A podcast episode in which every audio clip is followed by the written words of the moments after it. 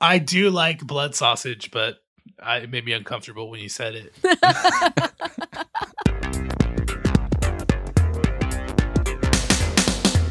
Hello, everyone, and welcome to Irenicast. I'm your host, Jeff, and with me, as always, are my co hosts, Mona and Allen. We are post evangelical ministers and theological thinkers grappling with our place in the progressive Christian world. Thank you for joining us for another conversation on faith and culture.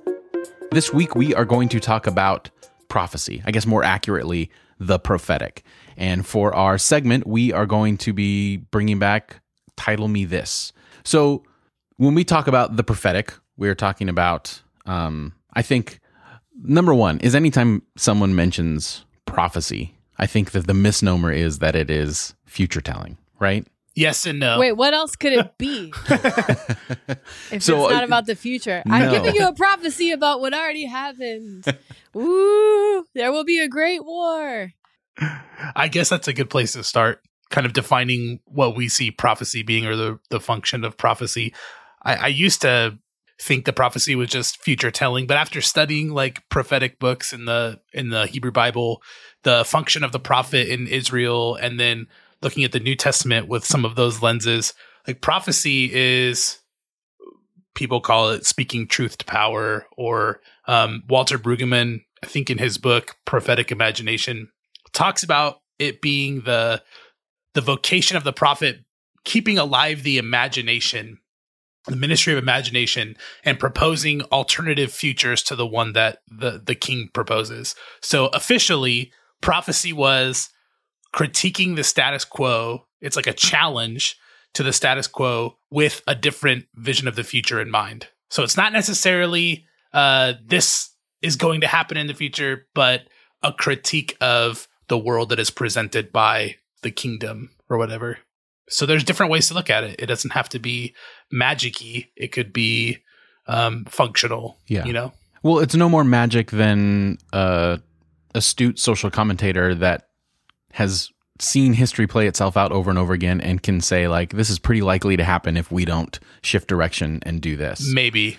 I think I'd probably disagree. Well, I, i'm you. sure you'll I put there's you'll you'll put God in there or something like that. But yeah, whatever. Yeah, yeah. I, I think I think the primary role of prophecy is like the articulation of another world, like the dreaming of another world. So when you hear people like uh, Martin Luther King Jr. saying, "I have a dream," he's actually speaking prophecy that is in line with the spirit of God. Like uh, his dream at the time contradicted the present world, the laws, the communities. Um, even the people who use the Bible against what he was speaking of. He's he dreamed of this other world that had the beloved community filled with people that crossed racial boundaries. And so like that right there I would call prophecy. Yes, it's talking about the future. It's moving toward justice. Um, but I believe that it is like the activity of the Spirit of God in conjunction with like Jeff is saying, human commentary on culture and ethics or whatever. But that's a progressive view of prophecy. There's also a fundamentalist. There's like two, I want to say two major streams of prophecy that would, and I love what you've laid out. I think that's wonderful. And that's one way to look at it. But I say that's also, the primary rule. I do think that there is a secondary rule, which is probably what you're going to talk about right now, right? Wouldn't you say that most people who hold that more progressive, like alternate view of the future, you know, biblical criticism sort of look, uh, tend to be progressive and not really believe in the magic elements of future telling or fortune telling? Kind of. Um, yes and no. I think that there's there's options along that spectrum. It's not like you Allen believe- does. Allen believes in it. I fit right in the middle. But okay, it tends to be pretty polarizing, though. Sure, Yeah. sure. Uh, I I think that the the primary role of the prophetic is what I kind of just laid out, but for me, the secondary role, because like because I'm Trinitarian and because I believe God is articulating in history that you know there is this moment when God will dwell with humanity, and that comes in the person of Jesus, and so like that kind of future telling in that sense um, is a lot like the like you're saying the fundamentalist perspective on prophecy is that God was saying to the Israelite people there there will come a day when God dwells with you and like look for it and hope for it and I believe that that happened in Christ. So although my primary role in interpreting prophecy is one of um challenging the status quo the the spirit being active in a person to like dream up of another world. I also believe that that there is sometimes this secondary role of hey, God is this is what God's future is. This is what the spirit has promised to do in history.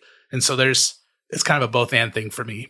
But I get really uncomfortable because sometimes that's super abused and I mean you're telling me I grew up Pentecostal. I mean, that basically, prophecy is the foundation of all apologetics, right? Like, here are all right. the Old Testament prophecies about Jesus, and here's how yeah. they came through, and mm-hmm. all that kind of stuff. And I think that the problem when we associate, for me at least, in in the stuff that I've read, because uh, I've read Brueggemann's prophetic imagination, and I recently read a really great book by um, what was her name, uh, Ellen Davis, called Biblical Prophecy, and she lays out this really good foundation for I think a good good way to view prophecy. But one of the things she says in the beginning is that the message of the prophet is very concrete and super hyper relevant to its own context. It's not about future telling, it's about creating what kind of what you were saying, Allen, that idea of like this ideal future, but really expecting things to change for the the here and the now and the better. And I guess that's the you know the here and now aspect of kingdom and prophecy and all that stuff. But but uh, but I'm going to argue that that's a very different mode than a fun, what I'll call a fundamentalist sense of prophecy, which is not. It doesn't have anything to do with we can dream of a different future. It's that there is a cosmic future that's inevitable, and we have to accept it and prepare for it. And it's not an imaginative process. It's the, it's like the opposite. Yeah, uh, sort of. I think those things go together, though. I, I believe uh, they okay, could, particularly yeah. particularly in the New Testament. Um, I think it's worth saying in the Hebrew Bible, Jeff, you said that sometimes Christians, you know, point to Old Testament quote unquote passages that talk about Jesus or prophecy that was fulfilled by this historical event or that one. And sometimes a more critical understanding of those books and texts, you realize that you know, this text, like Isaiah, for instance, is an amalgamation of a lot of different texts written over um, different periods of time. So it's not like you can just take it as at face value and say, "Oh, this is the prophet speaking before it happened, so therefore the Bible is true." Right? Like that, that that's a very um, simplistic way of of reading that. But I think particularly in the New Testament when it talks about prophecy, like in Revelation or some of the more apocalyptic parts of like Thessalonians, uh, it's addressing the status quo that itself was cosmic, right? You look at um, the way the Roman Empire envisioned itself, and the emperor is this like son of God and uh, mediates God's relationship with the world, and it's all encompassing of the whole divine cosmos. And so, when the prophet in the New Testament stands to to critique that in the spirit of God, it's like that critique has to be cosmic. You know what I mean? It has to reach the the level that that it is critiquing. So I think mm. um so we sometimes we like read that and we read it into different contexts and we forget like well what are they even critiquing you know what i mean what what is what is this prophecy doing so there's um there's an important element of realizing that i don't know who who, who did you say said that jeff that it's hyper relevant for the context that it's in I, I really like that. It was from, uh, I don't think that was the exact wording, but uh, that was from Ellen Davis's biblical prophecy book. Okay. Well, that's cool. Yeah. You guys, uh, it was, it's so funny. Yesterday in the mail, I, I received this pamphlet. It's it's almost like they knew we were going to record this conversation. Like someone had a revel- someone had a revelation. I got this pamphlet in the mail for like an upcoming prophetic thing, and it's got like a nice big picture. Like it's a really professional. It almost looks like a business brochure. A nice big picture of the city I live in and everything. And it's it's like find answers to all your questions. A new day is dawning. Can can God be trusted? Seeing the signs, and why is there so much pain and suffering in the world? Continuing topics include experiencing peace the United States in prophecy, making sense of the mark of the beast, and the return of Jesus, fact or fiction. So it's like advertising to people to come to this thing and like get all their answers filled and like learn about prophecy. And I don't know. It just, I love everything you guys have said. And I, I'm having to check this immense, like, like tide of anger that's like welling up for me because I feel like this has been so harmful for so many people.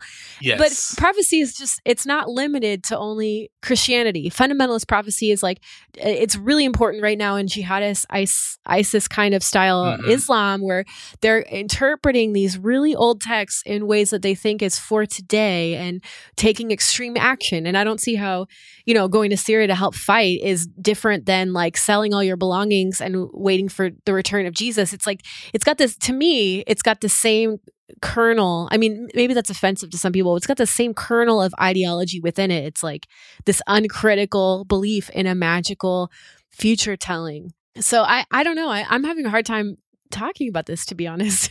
It's funny because I'm still there though. Like I I it would be nice to say, hey, that's just fundamentalist, but that's also partially me. I still read like the history of God and the future of God uh, into the way I live in the here and now. I'm not selling all my belongings and you know believe Jesus is coming back right now and all those things. I think that's a misappropriation of uh, texts that are ancient and trying to force them to be relevant in this you know present day and age. And uh, that that always bothers me, right? The United States and Revelation, or like, let's let's grab the newspaper and look at the headlines and see if there's signs of the times of Jesus coming back and the tribulation, and um, that gets poisonous. Not not just for ISIS, but for Christians too. No, no, no heard, I, am saying like, yeah, this is right, like a global that is what phenomenon. You're saying. Mm-hmm. But but yeah. specifically, the I have to say, the reason it bothers me so much is I have heard from the lips of ministers uh, that peace in the Middle East is a bad thing because it signals the coming of the Antichrist. So, however they like construct their vision of the future based on these prophecies and however they interpret Revelation has led them to actually oppose peace. Which is crazy to me. it's the opposite of. Well, or prophecy. to try to like rebuild the second temple because they think that will hurry Jesus yes. coming back. There are Christian Zionistic right. groups doing that kind of stuff too. So, and they want to kick Palestinians out of their homes and restore Israel and do terribly, horribly unjust stuff. So it's you're right. It is a problem. And that's why I think it's important for us to talk about this because I think maybe the word prophecy or prophet or whatever gives us that impression more, especially for me and because I grew up in Pentecostalism. So the the word prophetic or prophecy were thrown around a lot. But I really I really like the way you know, if you if you ever listen to Cornel West speeches or some of this, read some of his writings, he uses the word like prophetic movement in connection with Martin Luther King Jr.'s um, mm-hmm. civil rights. And I think that when I hear the prophetic now, I think slowly over time because I've maybe indoctrinated myself with another side of it. But that's what it feels like to me. It's that idea of justice. It's that idea of peacemaking. It's that that aggressive peacemaking that Jesus talks about in in the Sermon on the Mount, and that it's informed peacemaking. It's not something that is I'm just reacting to the situation. There's a, there's an intelligence behind it. There's a there's a meaning and a purpose behind behind the events that are that are happening. It wasn't just Martin Luther King saying, you know, let's try this gimmick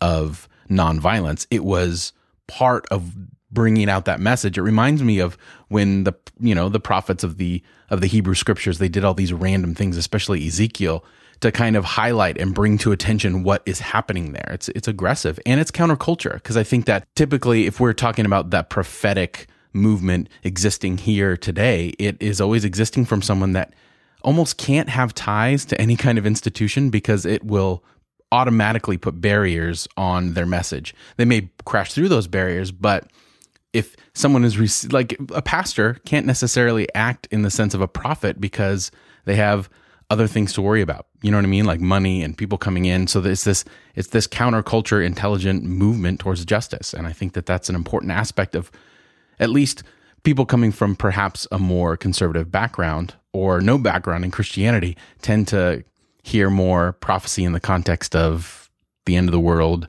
Hornets are like helicopters and all that stuff. I that that's really interesting.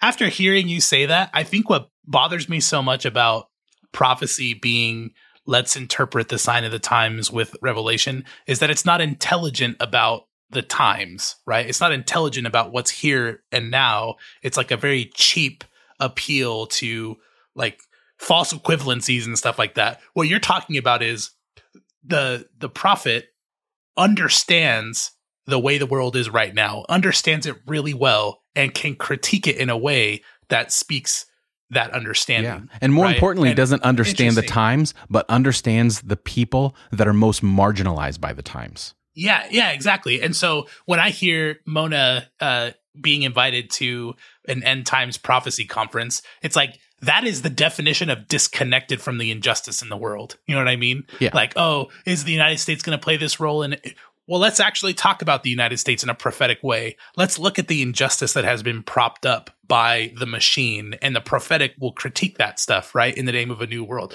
So I think that's that's got to be what it is. Well, Pro- it seems like hmm. it seems like to me that when people who don't have a lot of biblical criticism training read prophetic books, they see they read these books as a preference for a chosen people and they appropriate that into Christianity. So I think a lot of times it turns into maybe conversations about injustice, but it's like injustice for Christians. It's like Christians' voices being suppressed and martyrdom and and uh, pr- persecution, and it's not a holistic look at justice and building a better world for everybody. It's it's a hyper focus on on Christians and, and losing ground or um, trying you know trying to make the church uh, basically. Um, be a microcosm of the whole world and make the church in power and things like that. So because it's interpreted through a worldview. I, I, don't like that word. I think we've said that before, but it's interpreted through this like um, cosmic war that's happening between the world and the church, right? And they there's um, texts taken from the book of Revelation, which are talking about the Roman Empire and critiquing the Roman Empire and applied to like the entire world is against the church and the church has to battle against them. And this is going to wage on that should sound familiar because that sounds like ISIS almost, right? Like that's the exact sort of uh, language and rhetoric that's used in their telling of the future of the world. Not that Christians are, you know, doing the same thing or whatever, but it's, it's interesting that, um, it, it does make it's, sense. It's a trademark got, of you, fundamentalism. You right? It's yeah. a trademark of fundamentalism to uh, reify ideologies at, that bring people together and unite against a common enemy. That's yes. that's like a trademark, right? Yeah. Like it's us versus the world or us versus them, um, and that that makes the community incredibly close knit and powerful. But it's um, it's also super cheap, especially especially in like the era that we're in is just barely post American Christendom. You you rewind the clock like 50 years and we're like the seat of of power in American social um, life. And so to to hear people who had power once losing power like lamenting the fact that we don't have as much as we did before like that's not the voice of prophecy right that's the voice of like a kid having their candy taken away i don't know but that I, I for me prophecy is is best when you look at instances like the, the book of Isaiah, right? Isaiah chapter 22.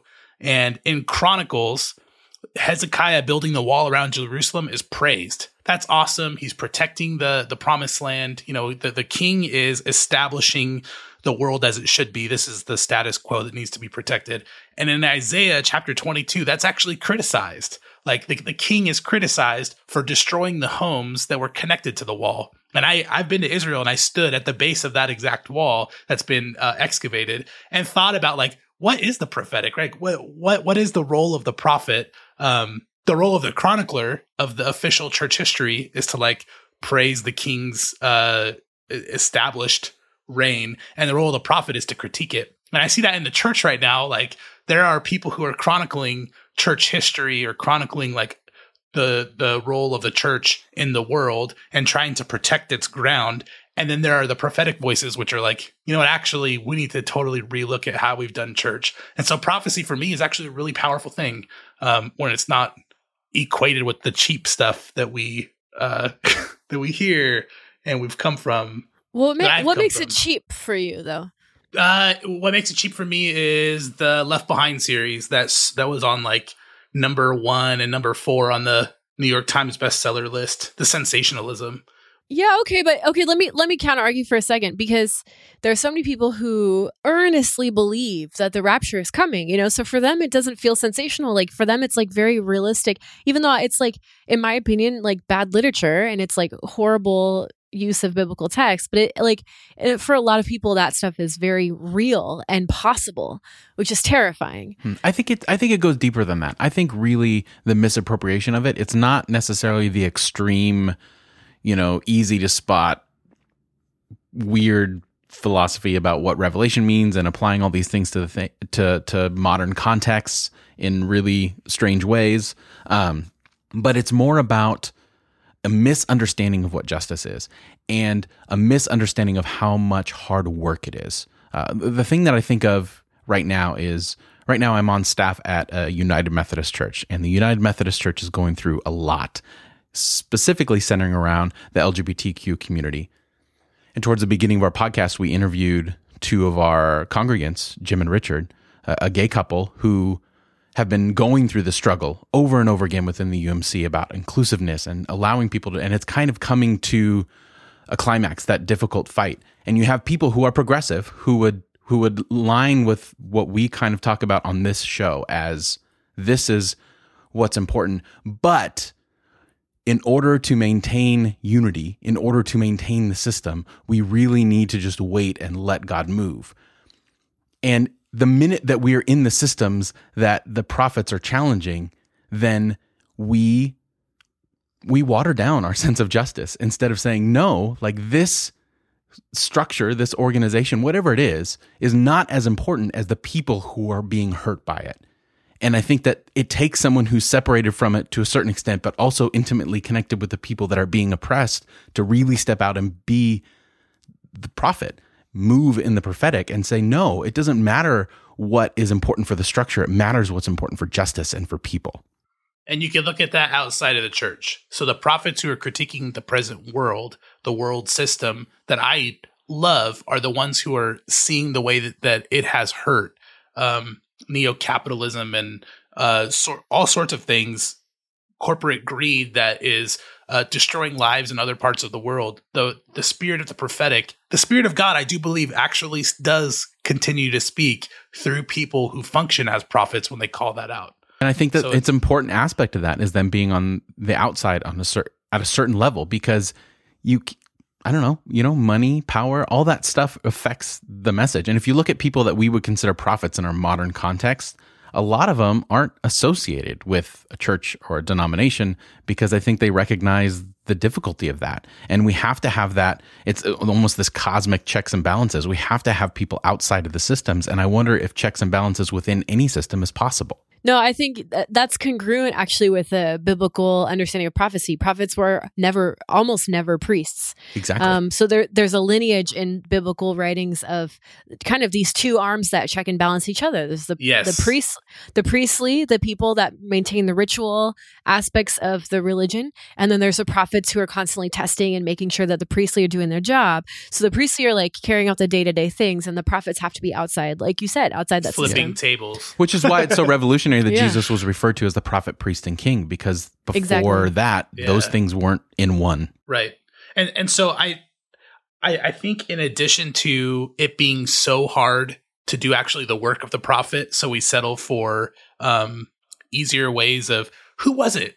Bernard of Clairvaux, I think, uh, one one voice in church history, medieval history said, uh, if you want to embrace this off top of my head, if you want to embrace the work of the prophet, you don't need a scepter. What you need is a hoe, a garden hoe. You have to do like the hard work, not the easy one. So I, I agree, Jeff, that a lot of times we result we resort to cheap forms of understanding prophecy in American culture because real justice and real prophetic work is honestly too hard and it's too divisive right? It threatens the um, the establishments that we have that we cherish in church.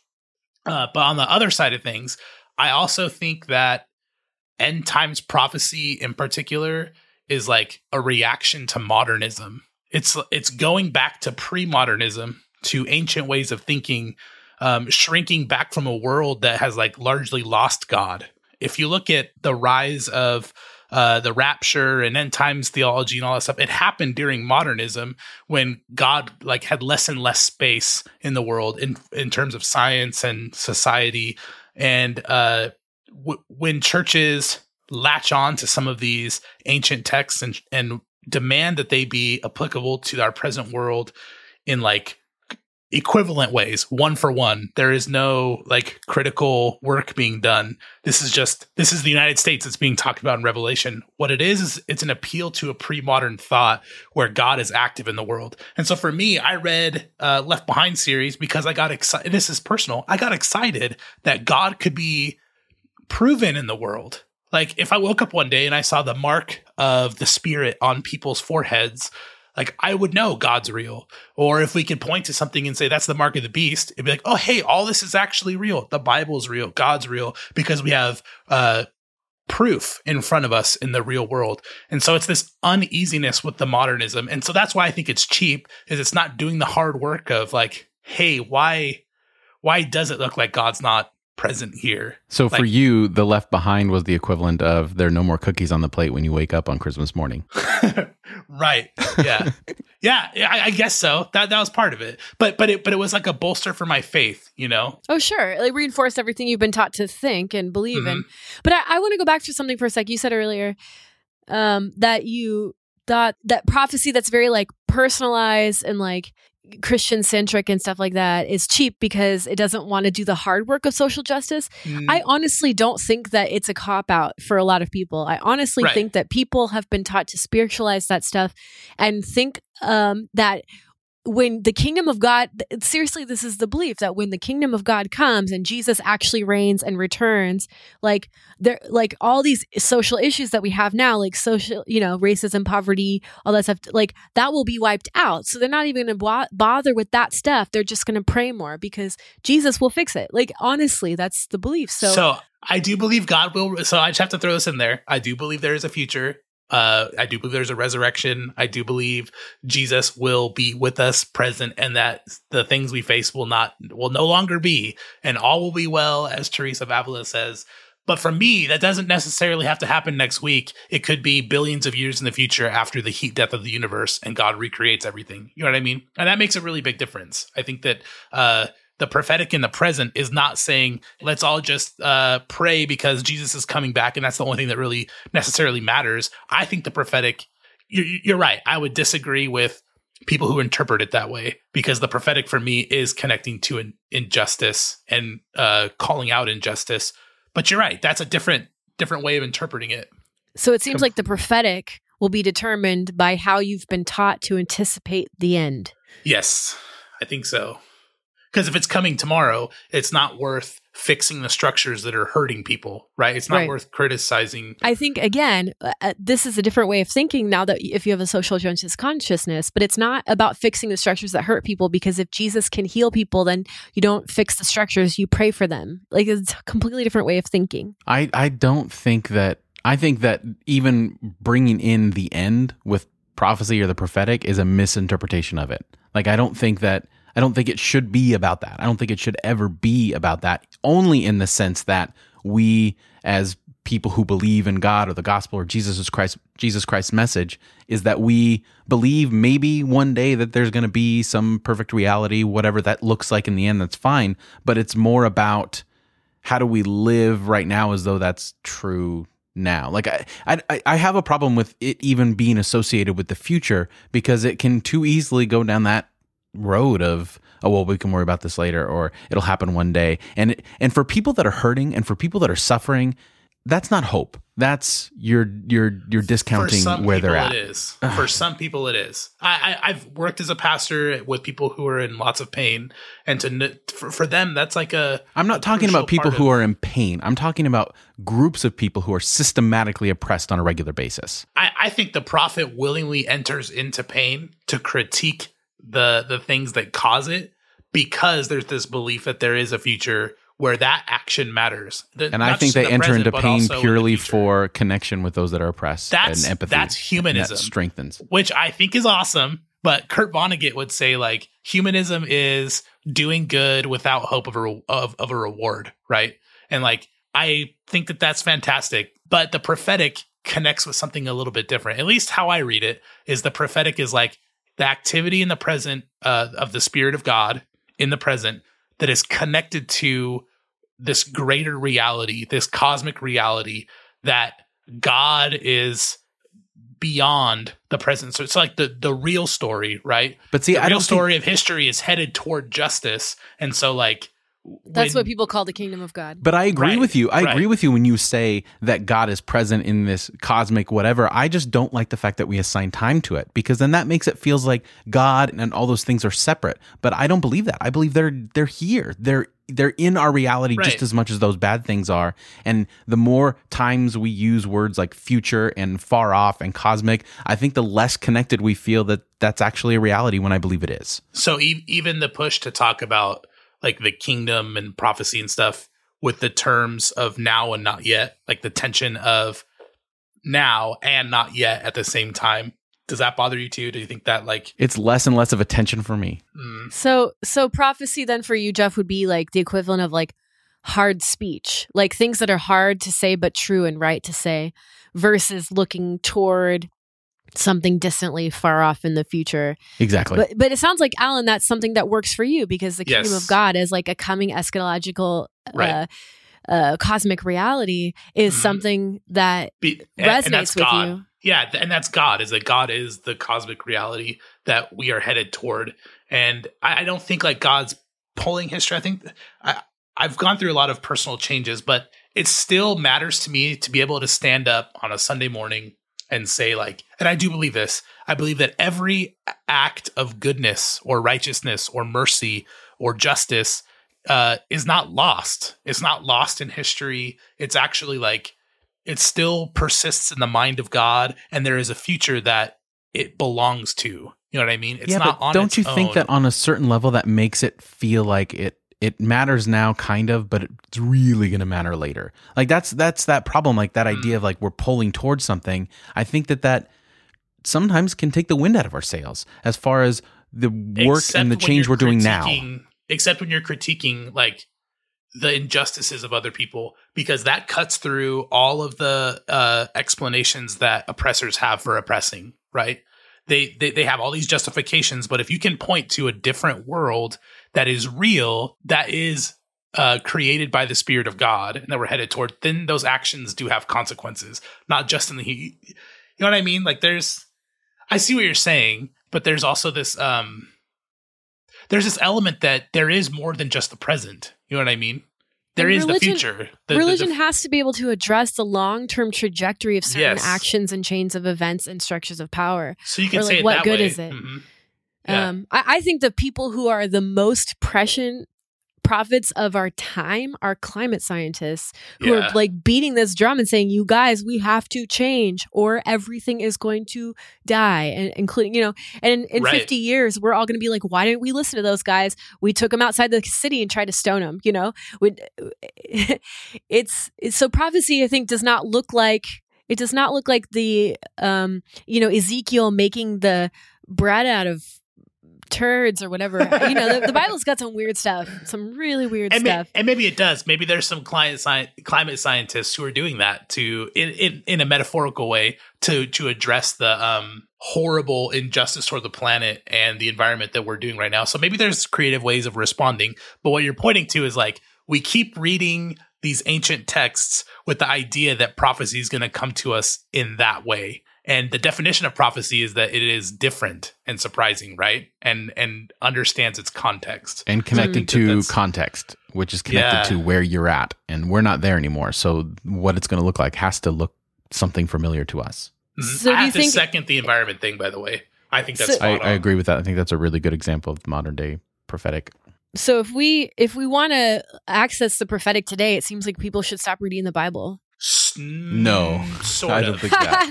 but kind of, but kind I of. I think that's a foundation. I think that is an important foundation if you're going to do Christian prophetic tradition or the Hebrew prophetic tradition. You're standing in a tradition yes. that has history, and so you're actually like relying upon those things to justify what you're doing. And and that's what happens. You have these little cults that pop up that reinterpret things so out of context that they lose they lose touch with what the, the prophetic really is, right? And so I think that the the spirit of God doesn't just work in my mind on its own, which maybe it does, right? But the spirit of God, in my opinion, works also through history and through what we've received. So it's not this like completely disconnected thing. It's important to understand the prophetic tradition if we're going to do it right. Yeah, I think the opposite is true. I think it's more of a greater understanding on what the Bible means by pro- prophecy. Yeah. It's but, a, an expanded understanding that, like, you know, the church, the story of the church is still being written.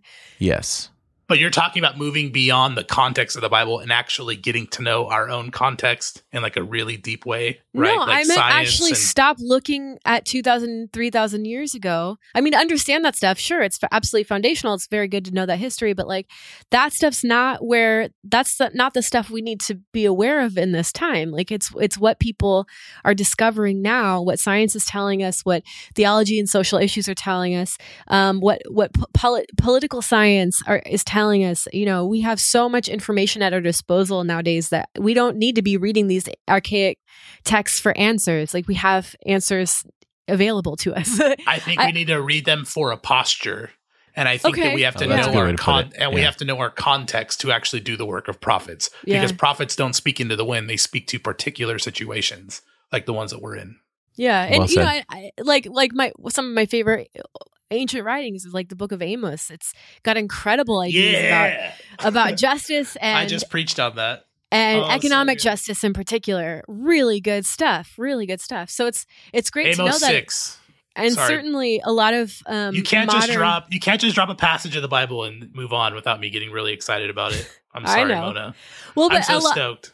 I know you're so excited. Well, a lot of current prophets who talk about this stuff will reach back and mine that for gems uh, and ideas and thoughts. But um, really, yeah. So let me ask you this: Does does prophecy always have a negative connotation? Is it always a doomsday thing? Is there other types? I said in my sermon on Amos six that, and this is how I read it, that prophecies main function is challenge. And so it does have this like negative biting edge, but that there are occasions where prophecy does comfort. It just doesn't comfort the status quo. It comforts, yeah, it doesn't comfort the status quo. It's absolutely not yeah. doomsday for those that are victims of whatever is being challenged. And I think that if there's no like like you said Allen, if there's no challenge then there's no need for prophecy because we're in heaven or whatever we want to call what the end is going to look like. But no, I think that I think it always has to be challenging and convicting and stirring something, whether it's hope for those that are oppressed, like finally someone saying something, or terror and anger for those that are um, in power and that are upset by that challenge. The the only reason we challenge is because there's hope. There's the the whole idea. Like I think hope is the the the thread that pulls prophecy together. Like that's the point of it. Yeah, but but like, don't talk about the future, Jeff. no, well, it seems like the the comfort also can be not just comfort, but it has a. To me, it, in reading biblical prophecy and hearing prophets today, like Martin Luther King, the imaginative aspect is not just like, hey, we could have a better reality, but it's like, no, it's going to happen. I'm going to speak it into existence. Right. I'm going to proclaim yes. it from the rooftops until it becomes real. So there's actually like not just an imaginative, but the create the creative creation aspect of like bringing that new order that is God's will and God's heart into existence, like with like force, like peaceful force, but like with force, with power, with like, no, we are not going to handle it. We're not going to accept this old thing anymore. We're going to bring this new thing in and we're going to say it until it becomes true. The the hinge for all of that for me, which may be different for you guys, is that it is both simultaneously divine and human. It comes to us from God. Like that's that is what the prophetic is built on and it's 100% human if you look at prophecy or the role of the prophet or the spirit working through people. It's 100% human I think it can be flawed or whatever, uh, but that it doesn't just arise from us. Like this prophecy we're talking about um, is different than the sort of like utopian thing that we can just imagine and kind of create on our own. This is partnership and participation in the life of God for this planet. You know what I mean? And and the reason I say that is uh I didn't really want to talk about personal experience, but I guess I I need to. I had a dream when I was younger, and this is totally weird. I was hoping dream, you would tell this story. well, maybe not this story. This is probably a different one. But I had a dream of a field, and it was a field with like super tall wheat. And I was walking down this path, and I was like looking at all of it, and it was like this super crazy mystical experience where like I just I didn't even have the theological terms for it because I think I might have been in like ninth grade or something but I had this impression of like this is what the future is for all for us, and like it was something that was so powerfully moving for me that it like affected my my daily living in the here and now. And for me, that's like what what the vision of God's future does in prophecy is that it like it inspires those who needs to be inspired. It, it inspires fear in people who are betting on the crappy version of the world that that they think will always exist, right? Like so it's hard for me to talk about this without my personal experience. And the stuff you're referencing is something a little bit different, and we could talk about that too. But will you please tell that story, please? Which one? There's a lot of honestly, I don't share stuff with kind of anyone in my congregation and stuff, but I, have kept a journal for a, a lot of years and I've had some pretty crazy personal experiences that have shaped my views of theology. So the story, Allen, that I'm thinking of, it goes to the heart of this question of is prophecy about the future and can we know the future? Right. Um, you know, that what happened with the crash when you Yeah. Yeah. So and it's happened other times in my life. Um, but it started I guess I was like talking to my parents and um I had night terrors growing up, which is another story. And those kind of night terrors, you wake up and you you start screaming and stuff, but they can't really wake you up and they keep trying to. Um, parents, if you're listening to this, you might have that with your kids. It's a terrible thing. And one of them was I woke up in the middle of the night and, and my parents were were trying to comfort me and I must have been four years old. They heard me saying over and over, car accident, I can't get out. I'm still in my dream. Car accident, I can't get out. I was pulling on my leg. Um, and they started praying with me and praying for the car and praying for mommy and daddy and all sorts of stuff. Um, and like the next day, a tree fell in the middle of the road and killed a truck driver. And like a branch pierced his chest through the windshield and killed him immediately.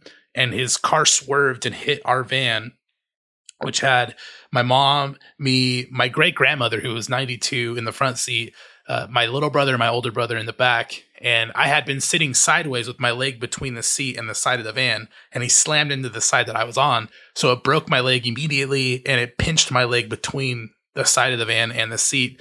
And he rolled our car into the field. And I guess like I sat there for 20 minutes um, with the dead guy like leaning on the windshield about two feet from my face, and so Jesus, like a, a, a fire. I didn't know that part. Yeah, Allen. so a fireman had to like uh, stand between the driver and me so that I wouldn't see it. So when they arrived, they did that, and they had to use the jaws of life to get me out. And my great grandmother, she's this German woman, Olga. She kept telling the story how she pulled the car apart to get me out. Like that was her, that was her like memory of the the situation because she she loved me so much. Um, oh, but yeah, they used the jaws of life to get me out, and so all of that like happened, and my parents were kind of freaked. Like they just prayed with me over this dream I had of being in a car accident and being stuck, and then it happened, you know. And, and so like and, that's t- and touching and talking about your leg, right? Oh yeah, yeah, yeah, yeah, exactly. And so that's that's only one instance, and there has been others that I don't talk about because I I've been personally scarred by people who talk about stuff like this and the sensationalism of it, and like um, I think it's unhealthy, and so I don't know what to do. I call myself a cynical mystic because that's how I, that's how I feel. Like I love science, I love philosophy. I have this like knee jerk reaction to anyone talking about prophecy being future or having dreams about the future, but I myself experience it, so I don't know what to do with it. Well, I, maybe it's just the terminology. like, I mean, that is that is a. I can't imagine going through that, but is should should we have a different word for that kind of experience that's not prophecy? Like a premonition or something like that. Uh, right? well I, the, I, I don't think premonition reflects how you would interpret that situation where it's it's you know saturated with the presence of god. So what right. I, I feel like maybe we're just missing a term to no, to no, really I'm going to offer that that's actually prophecy, f- like uh, anticipating the future, and the the st- social justice, like calling out injustice stuff, is something else that we've been talking about this whole yeah. Time. They're different. They're different roles, right? Well, okay, so this this Allen to me, like uh, you know, I, I've met a few people in my life who've had these experiences, and I I want to credit that as like I believe you. I believe that that happened, right. and I believe that it's possible for people to anticipate the future. And so but I don't know how it works. Yeah, is it co- coincidence or is it, it? So that's the that's the question. Coincidence doesn't necessarily imply causation or correlation, right? Like you, it doesn't. and, and so for me, it's a routine thing. It's a this has happened more than once and it is very connected to my spirituality. And so like I, th- I still think it's very embodied. I think it has a lot to do with you know chemicals in your brain and all sorts of things going on. So it's not this um to me chemicals it's both. in your brain can't tell you what the future is going to happen. No that I you're mean, right. But to but to wake up and say this is going to happen in the future is wrong. You know no, what I mean? Right. Like no, it's either it's either total coincidence or it's like you have some sort of spiritual gift that other people don't have. Let's just presume for the second for a second that it's the second thing. Um, and presume that it's possible for people to know the future. So then what do we do with that? Do we go around chasing that kind of gifting? Do we go around chasing that knowledge? So or, in my in my personal experience, not speaking from theology or the Bible, no. Like that that's wrong to pursue ecstatic experiences for the sake of ecstatic experience to me is counter like completely against the whole reason that stuff exists in the first place. All right. Well, like, before before we get too far off the trail, I, I think that I, I I really disagree with what Mona said earlier, as far as maybe like this idea of like premonition, which again is a rough word, and I don't think fully encapsulates is should be prophecy, and then justice is something else. There's we have a rich prophetic like heritage. I don't think you can just like arbitrarily switch them and say, well, this should be prophecy and this. Like that idea of what Allen you've experienced and other people have experienced, I I don't think we can call that prophecy. It is in the New it's, Testament. It's like There's, divination or something. Yeah, it's something Paul, else. Paul in the New Testament encounters New Testament prophets. They call them prophets who like have dreams of, hey, you're going to go to Jerusalem. I think it's Gaius at one point takes off his belt and says, hey, if you go to Jerusalem, you're going to be tied up right? And so he goes to Jerusalem, and actually his prophecy is a little bit off. He says these people are going to kill him, but you know are going to come to the prison to kill him, but it's someone else. It's the Jews, not the Gentiles. Yes, but the anyway. context is not. And again, I don't know how to put this because you put the example out there. So anything I say, I'm not diminishing what you experienced, Allen. Please, I, I want right. you to understand no, no, no, that. I, I, understand, but that's not mm-hmm. that's not the equivalent of a family driving down the road in their car and having this isolated experience that affects them. This is a record of the early church and how all of it was intention with like this is the future of the world and we are moving towards creating disciples of all nations. So it's still within that it's not about like we've talked about before throughout this conversation it's not about the specifics about what the bible talks about but it's about the context in which these things are happening and it's moving movement towards a more ideal version of justice in the world that we live in. And i I don't think that we can take those personal experiences and call those prophecy. I think that's where we've made the biggest mistake and why we're even having this conversation is because too many people have done that. So so what what I hear you saying is in the like especially especially the book of Acts, people who function as prophets as in like interpreting dreams and talking about the future, that is not the thing to kind of bring into our own context. It's the whole mess the message on the whole. And for people that doesn't actually happen. You don't have people who have these ecstatic no, experiences. That's not what I'm saying. I'm that's not what I'm saying. I'm saying that that I I I'm not saying that those things are. I, I personally I have a hard time believing it, but I'm not at the point where I would say that's impossible. You know, I'm not right. fundament. That's you know, I'm not fundamental too. about that. but but I would say that if those things are real, which I still believe, a part of me does believe. Like if I'm honest, a part of me does believe like there's unexplained things. That's fine, but that doesn't mean like I feel like there needs to be a better word for it, and that it's been miscast as prophecy. Not that they don't exist, but it's been miscast. Or maybe it's just a, a, a type of prophecy. But right. I, I'm trying to point to the fact that like the traditional religious understanding of prophecy is the premonition type of prophecy. No, I don't think the, that's the traditional one. I think the, that that's what it's called. that's how the Bible is written, and that's what people have traditionally believed. Is what I'm trying to say. Or to know things by special revelation. A prophet is somebody who like gets this truth that they didn't know before, yeah. right, given to them. And so, if you go back even before the New Testament, right, you look at the Greek, the oracle at Delphi was a mm-hmm. young woman who would be in a cave and the vapors would rise up from the cave and enter her body from below while she stood, you know, sat on a stool. And then she would speak like kind of like a fortune teller, but also like, oh, hey, this is actually what's happening. Like speak the the, the reality to the situation. So th- th- there's two different roles there. And so the the whole like, hey, this is what's actually happening is how I feel the um how I look at the the prophetic tradition when when Isaiah stands up to Hezekiah and he says, "It's actually wrong that you are building this wall at the expense of these people's houses." He is speaking to the reality of the situation. When MLK stands up and says, "These laws are wrong," right? He's speaking to the reality of the situation. but what makes those specifically religious prophecy and not just somebody with a uh, an opinion who happens to be really right? Right. Like, and, and, and I think that's the job of the community, and I think that that takes uh I guess the word would be discernment or something, but it takes a, a discerning and critical mind and ear to be able to hear that, right? So maybe I- one, I we know. could call one social prophecy and one mystical prophecy, but they o- intersect like a whole bunch. I don't know. Because can you have prophecy that's disembodied, that's just only spiritualized and has no material? I Anything. think not. But That- but that's that's, why but I I think that goes against of the mi- very definition of prophecy.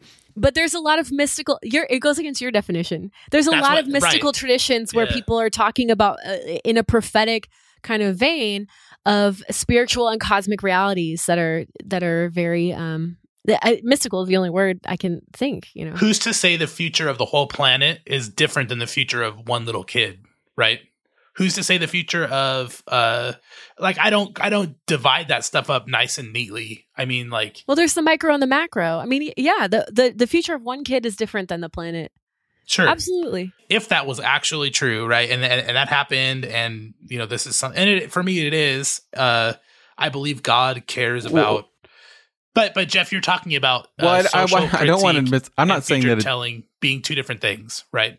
Yeah, and I'm not I saying. we're that, I, saying do, I that. don't want that to come across. I'm not saying that that Right. didn't happen. I'm not. I'm just saying that It's a different thing. there could be Why an do you want it explanation for be why it happened. That's all I'm saying. Right. But I why do you there want it to be outside the umbrella, Jeff? Uh, because of the because of the misuse of how the word the prophetic and prophet have been used that it it lumps it in with something that is i i think very different and i think Okay, that so people steal money. Does that mean money's like you know you can only call money like cash and not other kinds of money? Like it, it- it doesn't just because something's misused doesn't mean that you have to completely reframe all your categories. although Well- you're saying there is a way to use a progressive view of the prophetic tradition would separate those things out, right? It would say there's this social critique that is different than predicting the future. Right, Jeff? Is that what you're saying? i don't know i don't know how to uh articulate fully what i'm trying to say and i'm sure that most of my reaction to this particular subject is my upbringing and how the word prophet and prophecy came to be such it came to be the chasing after charismatic spiritual experiences and it had nothing to do with the real lives of people that were around who we were. In fact the word prophetic in these moments were doing more to oppress people and create a system to push people out than doing anything else which to me was the opposite of when i read the prophets. And when i read when all the stuff that i read about the heart of the people who were the prophets like isaiah and all that. And i think that um there's there's something there's something big and at stake when we talk about prophecy. And i feel like that it has to have its own category always just as the prophet themselves had to be in their own category and separate from the systems in general. So i think i think it's because i believe so strongly in my definition of prophecy that i just don't think it should share the stage with any other name. No, I, I- understand where I you're coming from in that. I really, I, I hear that, uh, and I, I share those frustrations and uh, deep like reaction also, for sure. Because I've seen it, I've seen it horribly abused. I've seen that kind of stuff horribly abused. Like traveling prophets coming to your church and basically being fortune tellers and stuff, right? or Or- or like or like shaming people publicly like like hey you there in the back you have a por- pornography addiction and you need to get right with god you know Wait, like that, that, kind of stuff happened? Oh, yeah. All Oh, the yeah. time. all the time all the time What the heck? People were called out in front of groups all the time. Like half of my adolescence was scared to death that someone was going to call me out for masturbating the night before. Oh my gosh. exactly so like prophecy was very much That's like terrible. a moral arbiter a moral arbiter and an enforcer of like cultural um, rules or social rules in the community as much as like probably more than f- future telling and cosmic sort of worldwide stuff it, it was a lot of like you need to get right with god and you're gonna have a, a great future and a great career or like you know god's got his you know uh, god's got an anointing on you like you should be preaching more or praying more or yeah it was very much like a a personal uplift correcting thing where where were experience the people in your church that was like, "Hey, this whole thing we're doing is wrong"? Like, was there a space? They for went to another church. yeah they, they're yeah All right. Well, I think we're uh, we're running to the end of our time for this conversation. So, any final thoughts? Uh, prophecy freaks me out, but it's also um, really helpful to understand how it works and to know about it. So look up resources that are not like popular resources that you would find in a Bible bookstore, like actually go look at some intellectual academic resources about the history of prophecy, like Allen was saying, so you can find a posture for how to interact with this stuff. And then there are wonderful contemporary resources for prophetic people and prophetic imaginers um, for you to tap into, like the civil rights movement and a lot of religious people doing prophetic work. Uh, that book Allen mentioned is an awesome place to start. Um, it's a kind of an introduction to liberation theology, which is the idea that um, God has come to free the captives, not just in heaven, but also on earth. And so there's a social justice component to the gospel. Um, that book is called The Prophetic Imagination by Walter Brueggemann. It's very good. I recommend. And then I would throw in there with resources, and this will be my final word, um, is uh, The Prophets by Abraham Heschel, and then The Message of the Prophets by Von Rad are also really good. And for all the resources we list, of course, we'll put them in the show notes at irenicast.com slash 83. And Heschel was a Jewish uh, scholar, by the yes, way. So you'll get a why different that book is amazing, wonderful, Yeah. beautiful. My final thought is that uh, there's a the main difference is what is actionable between different interpretations of how prophecy look. Actionable in the sense that you know you have a dream and you can you have to hold it with a certain grain of salt. And instead of chasing the experiences that are ecstatic or whatever, trying to define prophecy in that way, we get way more bang for our buck and we can actually take actions on looking at the way uh, the prophetic tradition has um, been established in the past for that posture and then getting to know our present context and what the spirit wants for our present context and what the spirit of god wants is justice not injustice. I think for me i want to spend my time on that not chasing these little ecstatic experiences that may mean a lot but um, are not necessarily actionable for anybody else that might be listening to your story. So i don't know if that makes sense. Yeah, it does. Uh, let us know what you think if you have anything to add to this conversation. And you can do that at irenicast.com slash 83. That's irenicast.com slash 83. And for questions, comments, concerns, and suggestions for the show in general, you can always contact us at irenicast.com slash feedback. On the other side of the music, we're going to be bringing back a segment called Title Me This.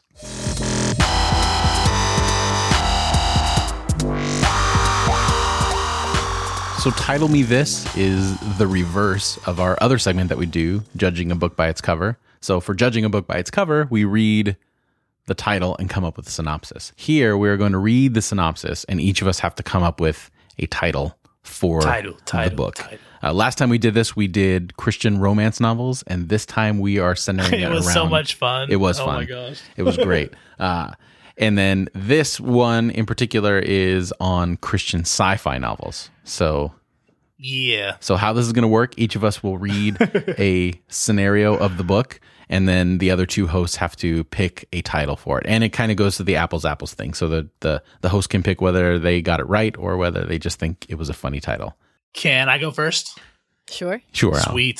Sweet. I shouldn't even ask permission. This is this is my show too. I predict that you shall go first. Uh, for my book, the synopsis goes: This thought-provoking and controversial story cuts between a violent and bloody present world in which millions of animals are slaughtered daily to a future America where all meat has been removed from the food chain.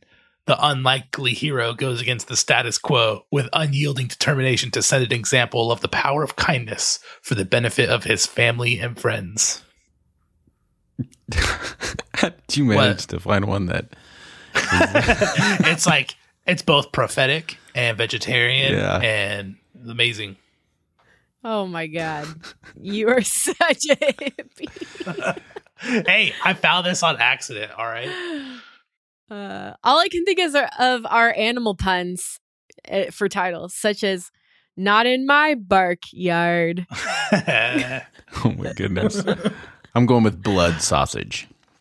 Ooh. I'm going with Very nice. motivation for change. oh my gosh. the title of this book is God Does Not Eat Meat.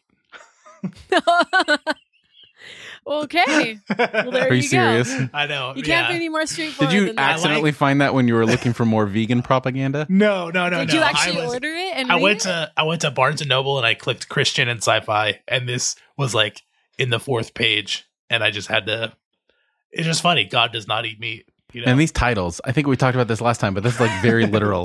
like it's just I know. Last time it was like, oh, there's this amazing synopsis, and it's like the worst, most banal, just and a descriptive ever. sentence. It is. Yeah. The girl who left the castle or something. Anyway, so uh I'm gonna go with motivation for change just because Yes! it took because it you took like corny ass jokes, and that's why you Although- went with it. I do like blood sausage, but I, it made me uncomfortable when you said it. So I'm going with the other one. Okay. Oh my god. Mona, okay, do you wanna have one first one? Okay, Yeah. yeah. All right. All right. This this book this write up is a real gem. I found like eight typos. Uh so it starts out saying there's a byline saying this is an excellent book for both religious and non-religious people exclamation mark. So Nice. yeah, I'm it pretty rolls sure the author ways. wrote this. Yeah. Okay.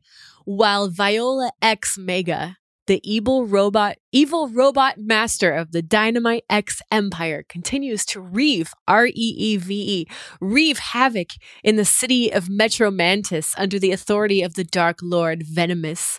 Something tells Jonah Shields, the father of Luminate X, that it's time to finish the experiment and activate Luminate X2. This robot was specifically designed for a purpose to protect the Earth from the DX Obliterator, a weapon created using the powers from most of the Dunamis crystals. The cr- clear crystal gets implanted into the Lumina X2, giving the robot more powers so it can fight against the evil Voila X Mega and the rest of the Empire try to bring peace. So enjoy the continuation of this action packed adventure as you see what happens when the clear Dunamis crystal touches the dark Dunamis crystal. You'll be shocked! Three exclamation points. it's not it's not nice to make fun of kids because whoever wrote that has to be in like maybe junior high Yeah. max. It's free on Kindle. You can go check it out. I'm gonna go look at it up. Um, yeah, I feel like I uh, just got a how-to manual of how all the robots work. That's you'll nice. be shocked. Dun dun dun. Yeah, I mean, I I appreciate the enthusiasm though. Like this person was like really freaking excited I like it. I like about it. I- their story. Yeah, I think it's called Luminati, not Illuminati, but Luminati okay, because of the luminous crystals. okay. Touching crystal tips. No, ah, why, that part made me laugh Jeff? You're too. just being awkward tonight. that That's part the made me point. laugh. I thought that was the point of this whole segment. I guess. Okay, the actual title of this book is The Miracle Robot. nice. Yeah, The Miracle Robot. Hmm. That's fun. That's strangely appropriate for our episode For your interpretation of the episode. because people are robots. They're just organic robots filled Jeff, with are you going to forgive me for that? organs and stuff. I'll think about it. who who won? Whose title? I'm going to go with Jeff because it was awkward and that I appreciate awkward humor. There you go. Yeah. There we go. So Jeff did not get the point for you, but he got the point for me for making me uncomfortable. Uh, okay. Awesome. It's a real short description. The, it's like a sci-fi romance novel. So here it is. He's a volatile, genetically engineered slave longing for peace. She is a spoiled princess who wants to reclaim the throne and save the world. He must help her. That's it. That's it? That's it. Zelda. Pretty much it. no. That's the basic plot Don't of Zelda right there. Ever knock Zelda in my presence again. I'm going to go with Slave of My Heart. Nothing to lose but your pains.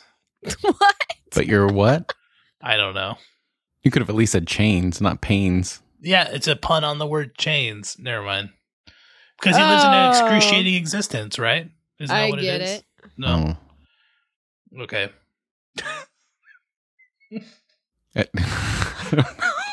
I just can't stop thinking of Zelda. I can't. The the title should just be Zelda. All right. Well, uh, but I don't know. It's hard to pick which one to go with. So I'll go with yours, Mona, because it was less weird. It's less weird. the The book is called "The Dragon Warrior and the Princess." nice.